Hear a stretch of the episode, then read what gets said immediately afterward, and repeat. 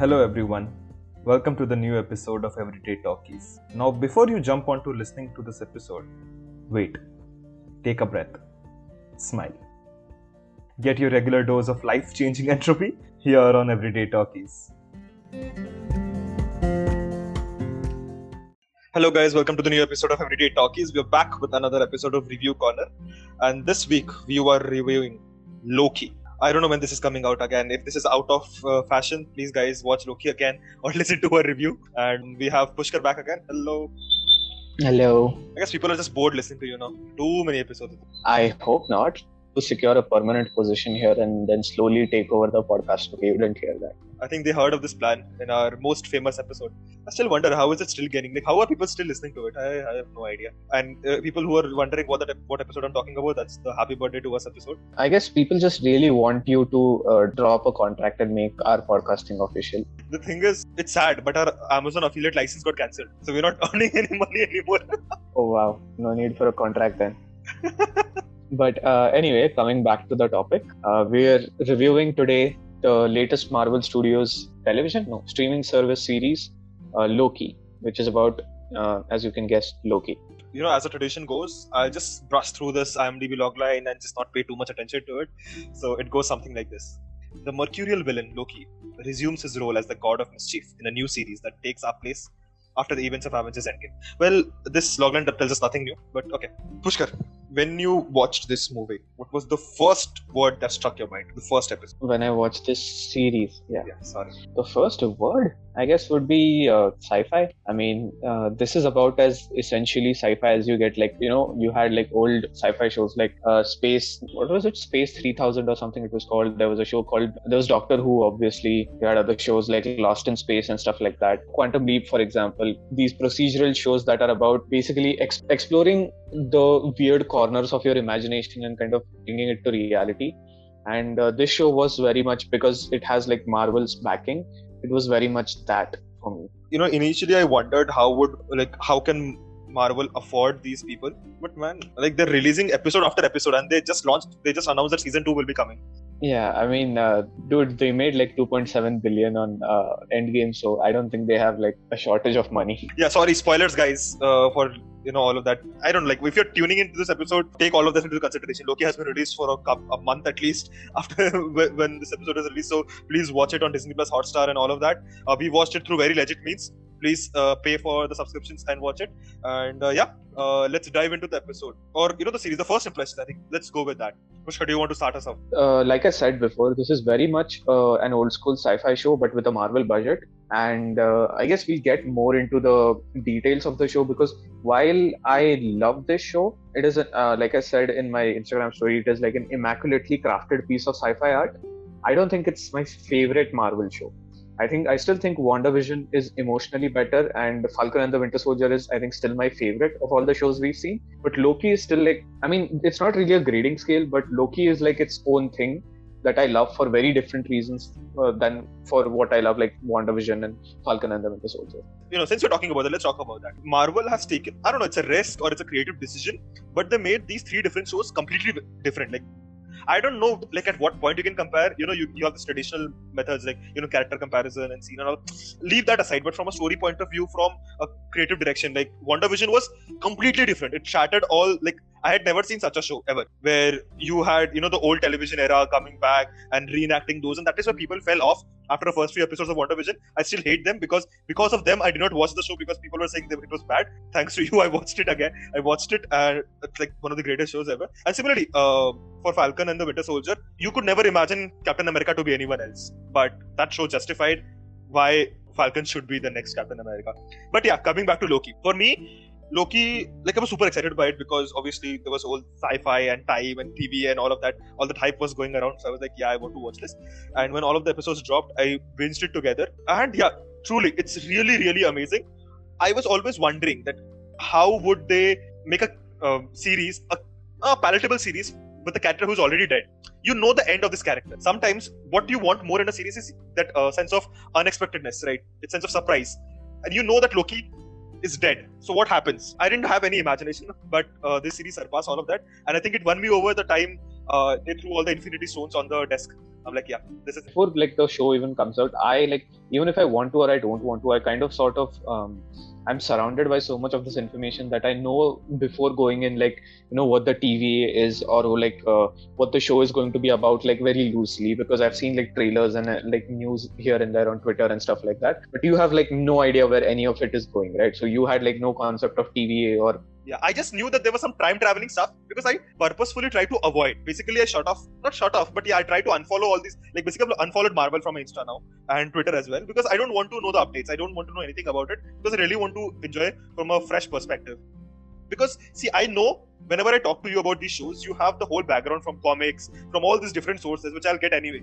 So I thought that you know let's just go into this you know as raw as it can be and then i know you will give me all the you know tidbits here and there okay but you know, let's break the usual pattern. We usually talk about characters and scenes and all of that. We will do all of that. But let's talk about the last episode. Let's talk about the person at the end of time. You wanna start? You wanna start backwards? Okay. Okay. Sure. Sure. Why not? Let's do it unconventionally. Like obviously like i have more of a, a, context here about that last episode than you do.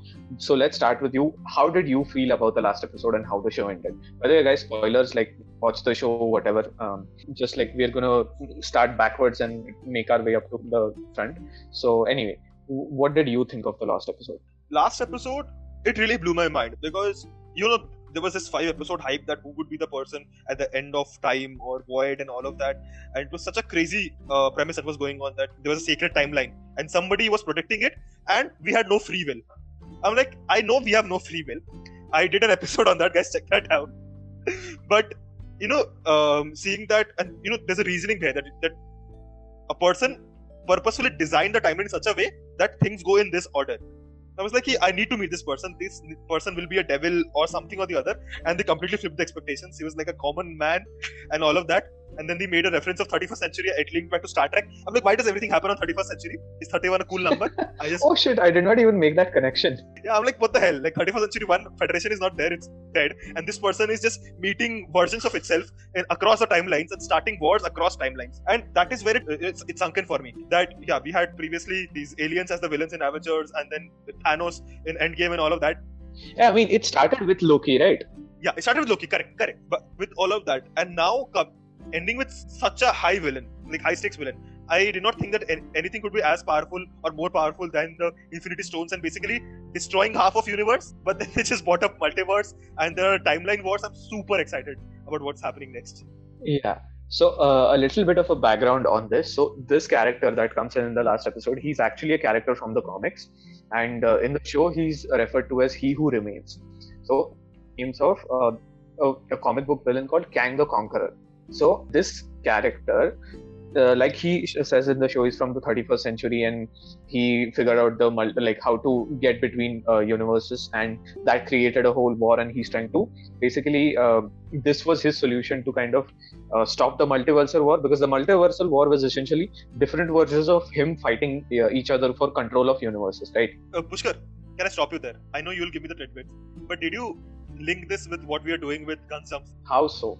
The thing was, see, one timeline has an added advantage in technology. And because of the exchange in technology and trying to gather more and more land, they acquire different timelines. It's just the same human philosophy, or I don't know, yeah, human yeah. or living philosophy where they try to acquire more and more land because they are technologically superior or something or the other.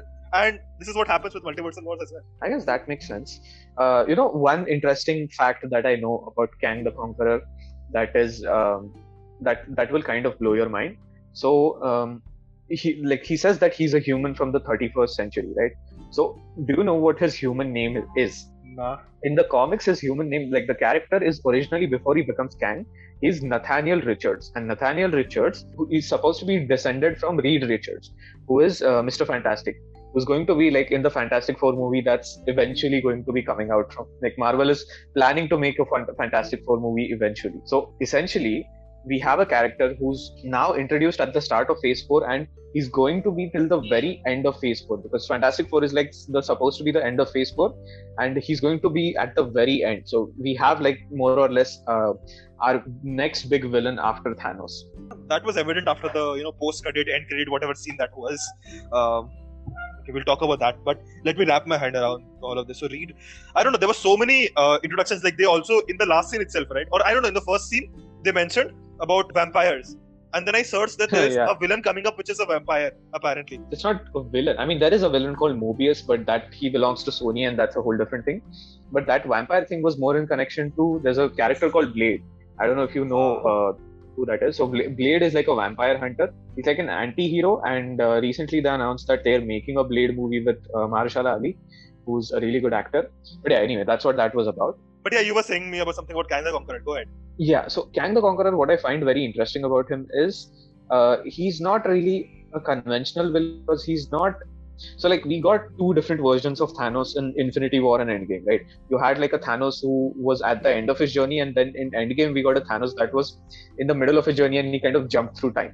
Correct. So, essentially, now what we have is Kang, who is who who basically sets up this choice for our like two Lokis that if you kill me, you start a multiversal war which will unleash like uh, you know countless versions of Kang. So now that you know he who remains is dead, we have like so many different versions of Kang, and essentially what that means is um you can bring in different writers for different projects, and you can just insert Kang as a villain, but he's like a different version of Kang, you know. So you can do any number of things with it. So I guess basically the solution would be what? To find the Kang, the sacred Kang, and then unite the timeline again.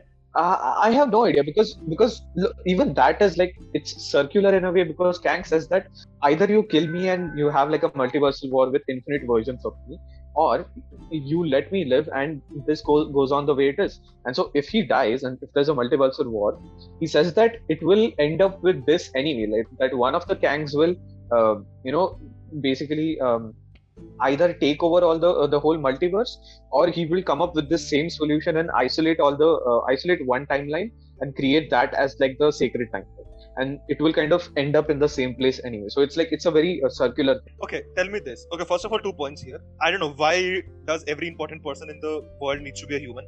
That's the nature of things, and because the universe is so huge, and there's a multiverse. I don't know why this one person like who's basically God, if Marvel God basically. Uh, he's a human, but uh, nonetheless, but even though there was a technology base onto it, right?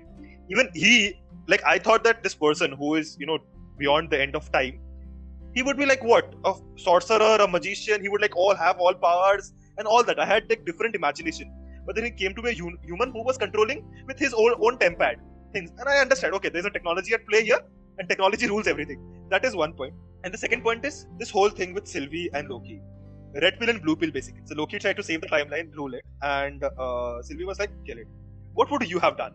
i mean i would definitely kill kang just because i love chaos and i'm looking forward to doctor strange in the multiverse of madness so you know The multiverse comes from it's like there. plot necessity we have to kill it but because see the problem is what happens even if you don't kill kang and the two versions of loki take over it's like at some point they are going to come at odds and at some point it's going to be the same situation that it was uh, with you know uh, the other kang with with kang and his infinite version But with Kang, you know, there are infinite versions.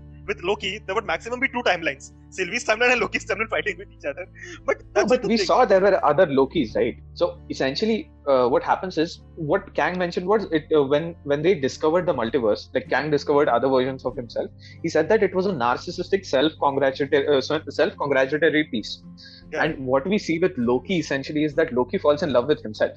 So it the whole pattern of Loki finding Sylvie and the first five episodes follows essentially the same path as uh, Kang finding out different versions of himself.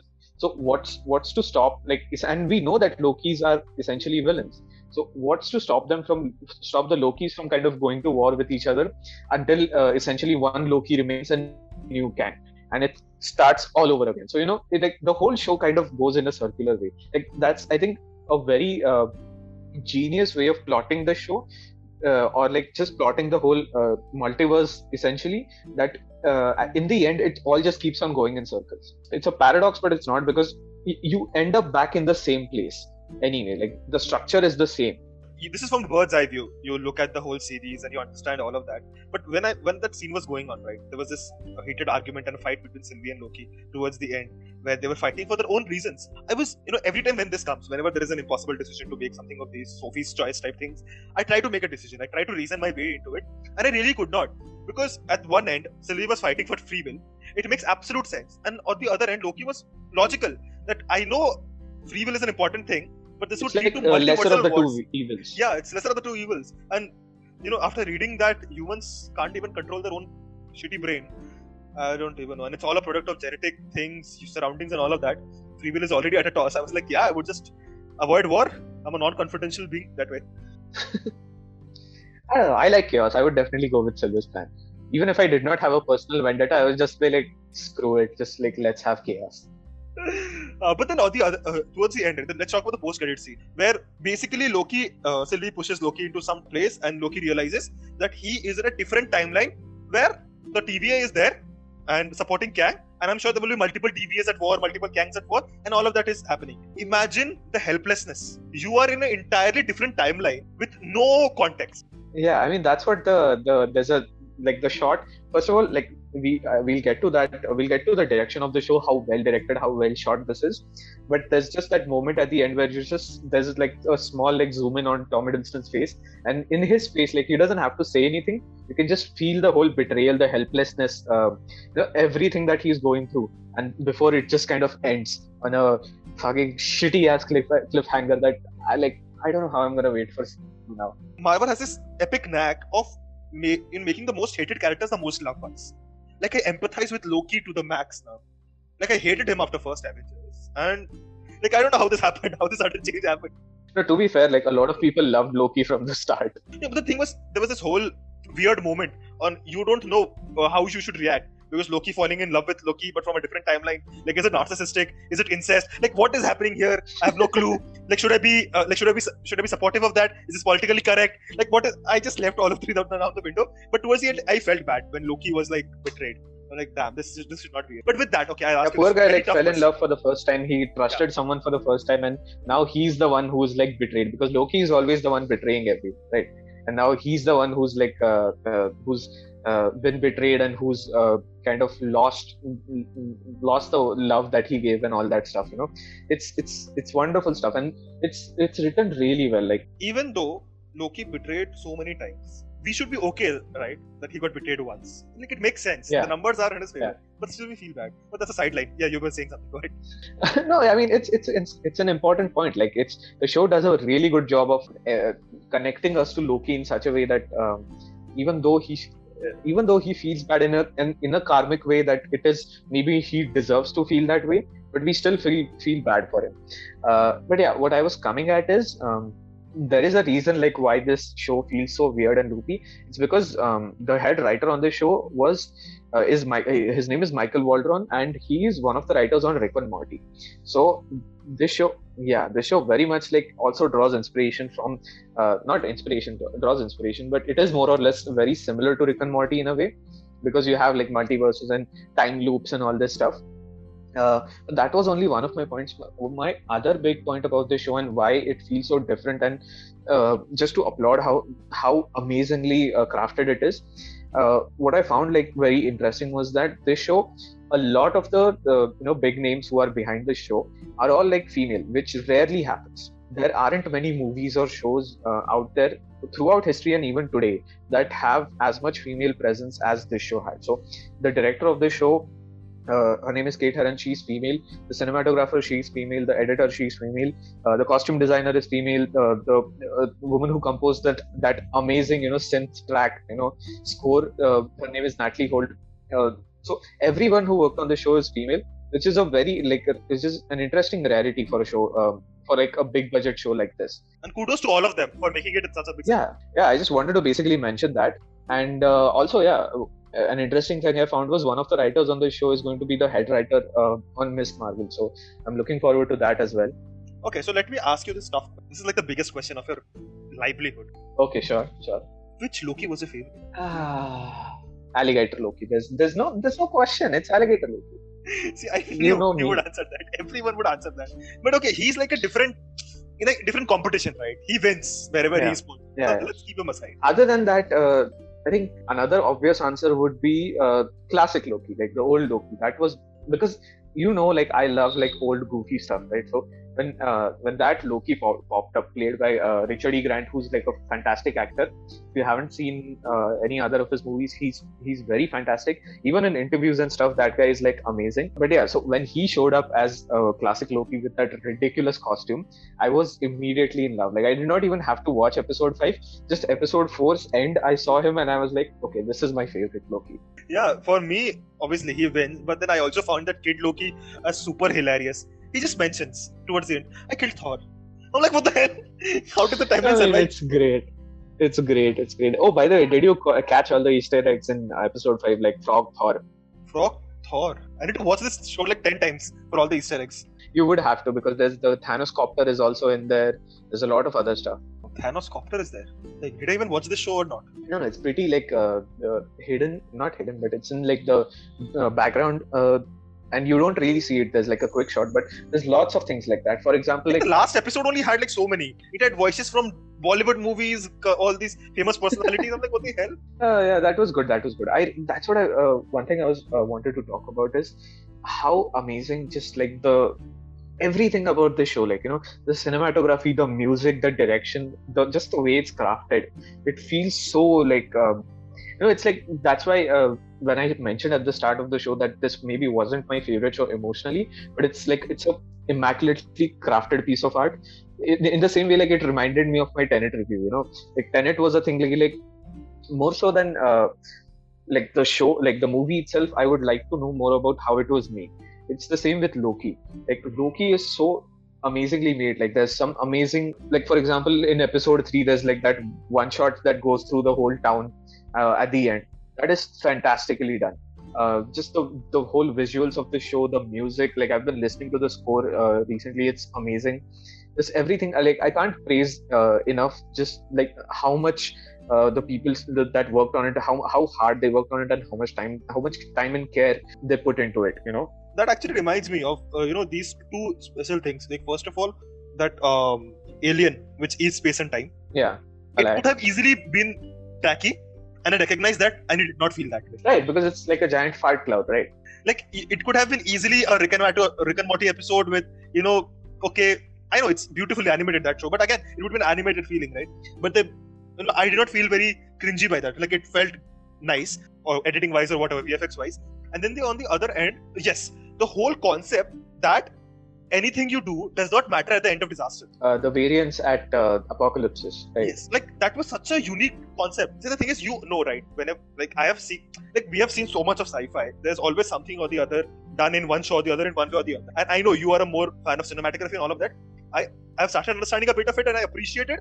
But I enjoy when these small things come up, which I've never ever seen in, you know, from a story point of view or from a concept point of view. And you know, that is again something which I'll always. Right, yeah, exactly. There's so much uh, new stuff in this show um, regarding time and how uh, the people's aura and what causes a time fracture and uh, nexus event and all that stuff. It's it's it's handled very inter- it's handled in a very interesting way, and it doesn't feel like it, it never feels like too ridiculous. Like it feels just grounded enough that you buy into it. Okay, so there's this one confusion I have. You know that uh, main uh, lady character from TVA, the boss lady. What was her name?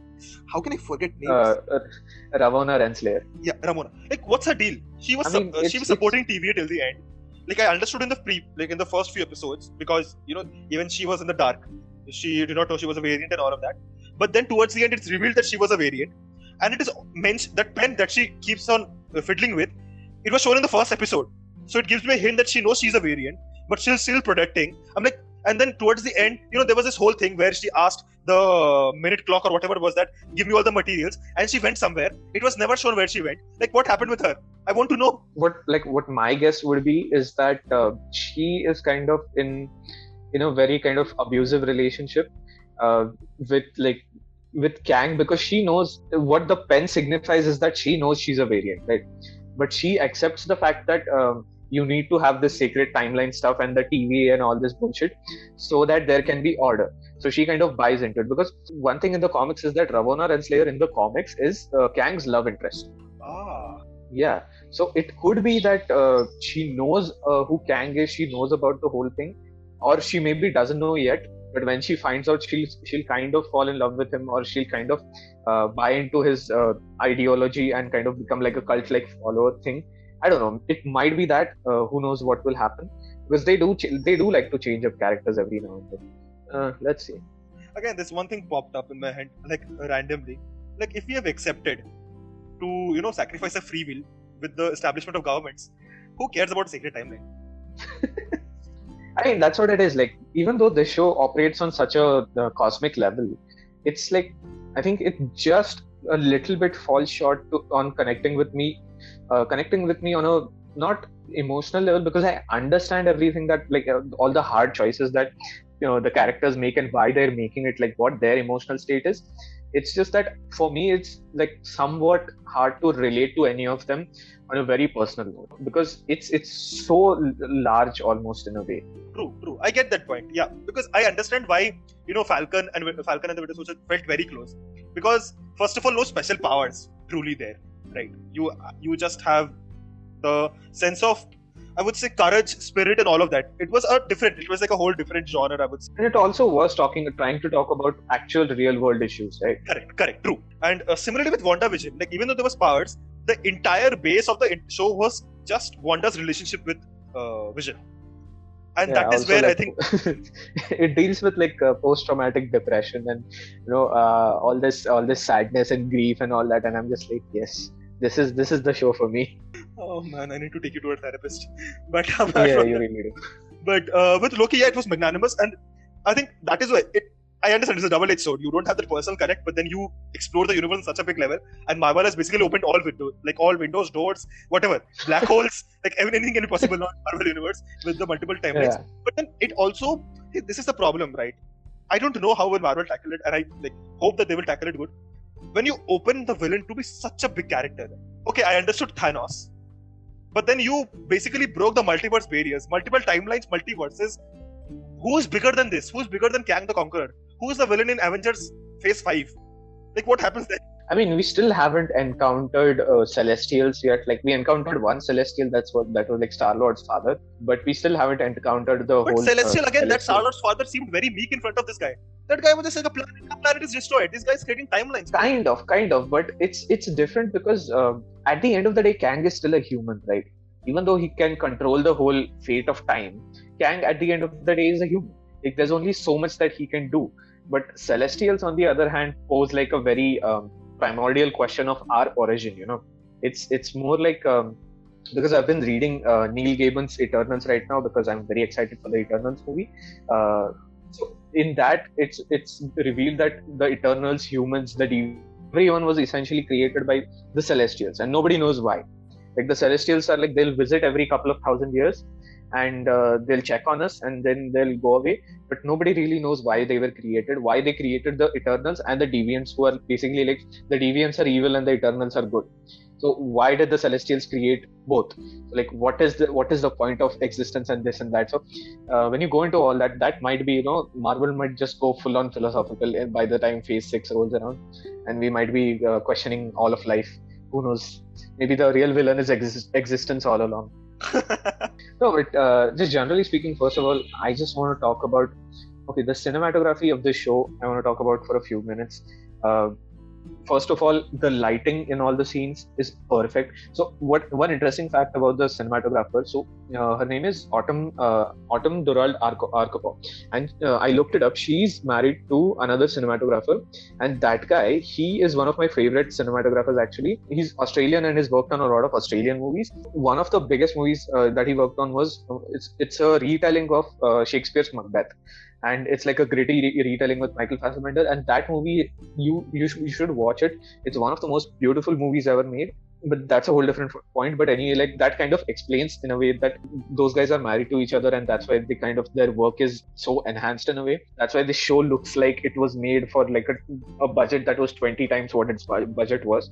Just like small touches, like um, the way the lighting works the way that there's like a haze to the lights you know uh, although like when there's like neon lighting when there's um, when there for example the when that character of miss minutes when she shows up on screen there's like she has like a glow around her. She has the lighting around her looks very prominent and the lighting you can see that light on the characters faces. So just to understand that kind of lighting just to understand how that will look on camera that is very technical very hard to do and uh, like i appreciate the amount of effort that they put into it.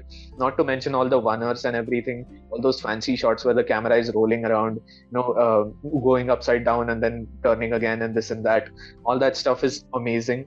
Yeah all these things you know the use of color the uh, all these different colors the yellows the greens the violets you know these colors that you normally don't really see in movies. Because movies like to have like an orange blue kind of uh, tint and you know basically variation variations of that. So all these different colors have seeing all these different colors makes it such a unique show in a way. You know it it really harken harkens back to old sci-fi and comics as well.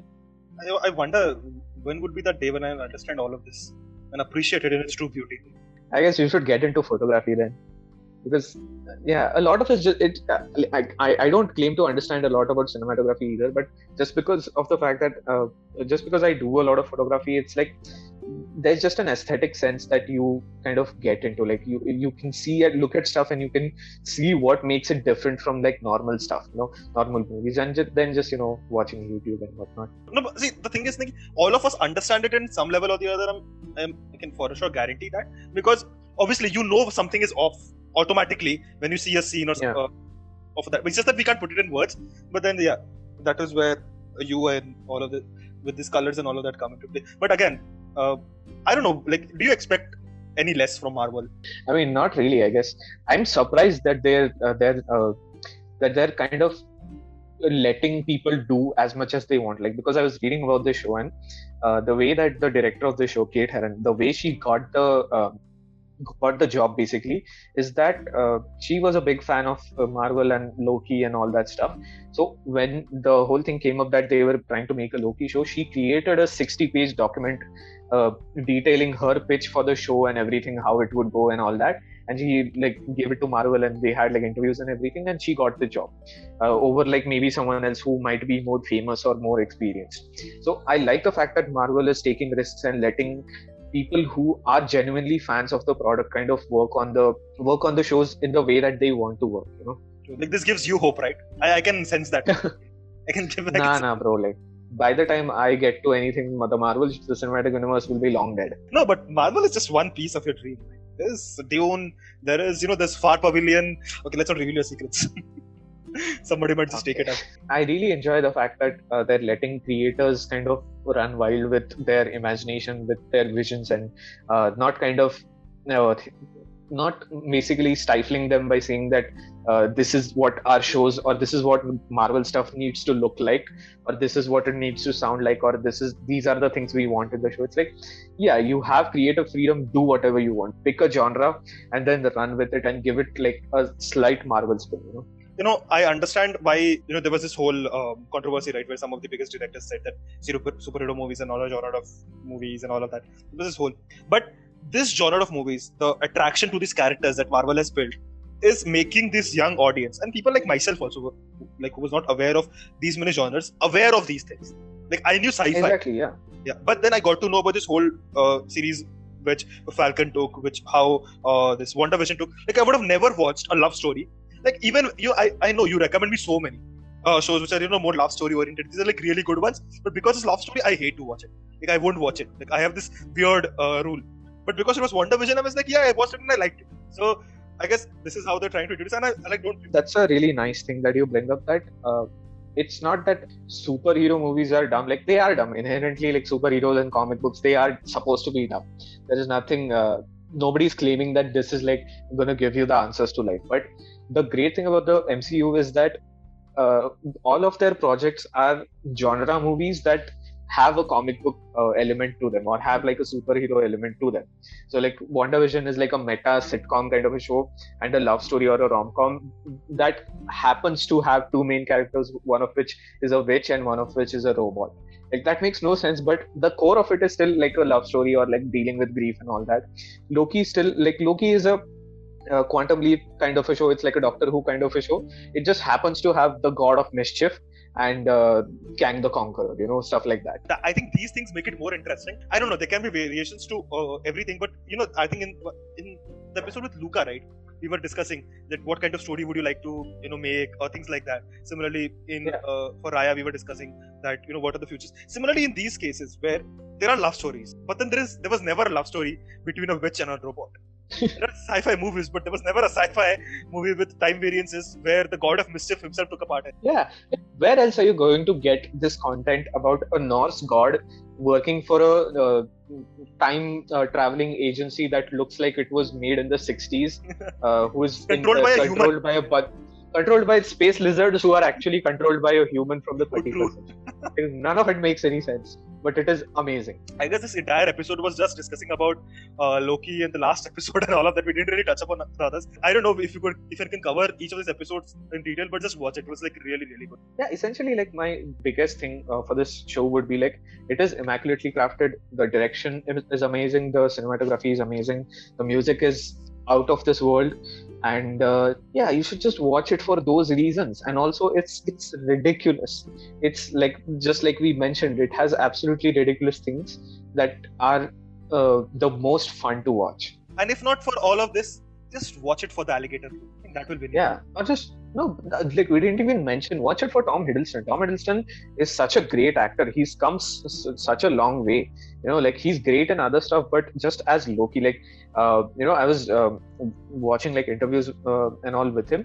So he's such a nerd at heart. Like he loves the marvel cinematic universe just as we love it. So much so that uh, when the show was being pitched and you had like these new people coming in who maybe did not have were not really well versed with the mcu uh, tom hiddleston uh, had like a whole lecture series created for them get them up to speed with his character and what was happening with uh, the marvel cinematic universe and all, everything that was going on so that's how much of a nerd this guy is and it really shows in his work like he's credited as an executive producer on this uh, show uh, which is a first and you can really see the amount of dedication the amount of uh, love he has for this character I can understand that. And like initially, I watched Tom Hiddleston in Loki. Like I got introduced to him, and you never really played too much because he was then I don't know a side character.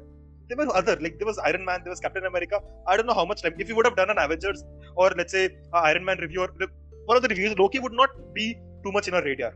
We would have discussed Yeah. him for a sentence or two, but that's it. But after that, I watched him a night man. My like the whole mindset changed about this person. Like this person can really act. And then when he came into this uh, series, I'm like totally mind blown. Yeah, kudos to him.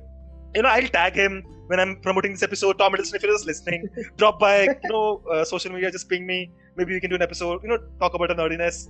Yeah, that's it. Just small casual friends. yeah yeah sure sure nice maybe give us like uh, spoilers about season 2 we, pro- we promise we won't tell it well, I'm sure he gets paid. You know, he, he gets offered in millions for uh, spoilers. but yeah this this was this was fun i guess i mean if you guys want we can do a review for black widow because black widow was also very good uh, if you guys haven't seen it watch the movie it's amazing i liked it a lot You know what? I'll set the bar.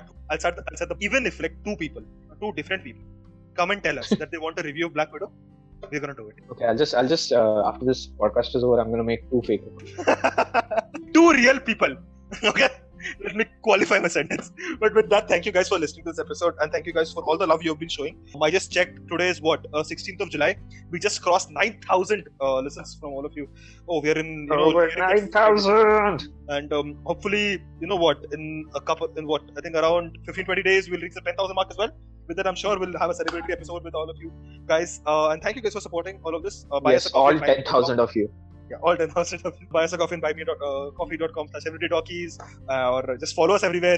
And uh, yeah like give us some ideas because you know i really want to try something new. Review corner is going on gun stops is going on there's so, so many things but i still want to try something new I want to meet unique people. Talk about something which i've never talked about in the past what i don't know 80 or 85 or so episodes. So yeah uh ping me but with that thank you everyone. We'll catch you in the next one. Bye. Bye. Thank you for listening to this episode. Follow us on social media and do let us know if you want to be part of the next episode. Till then, live long and prosper.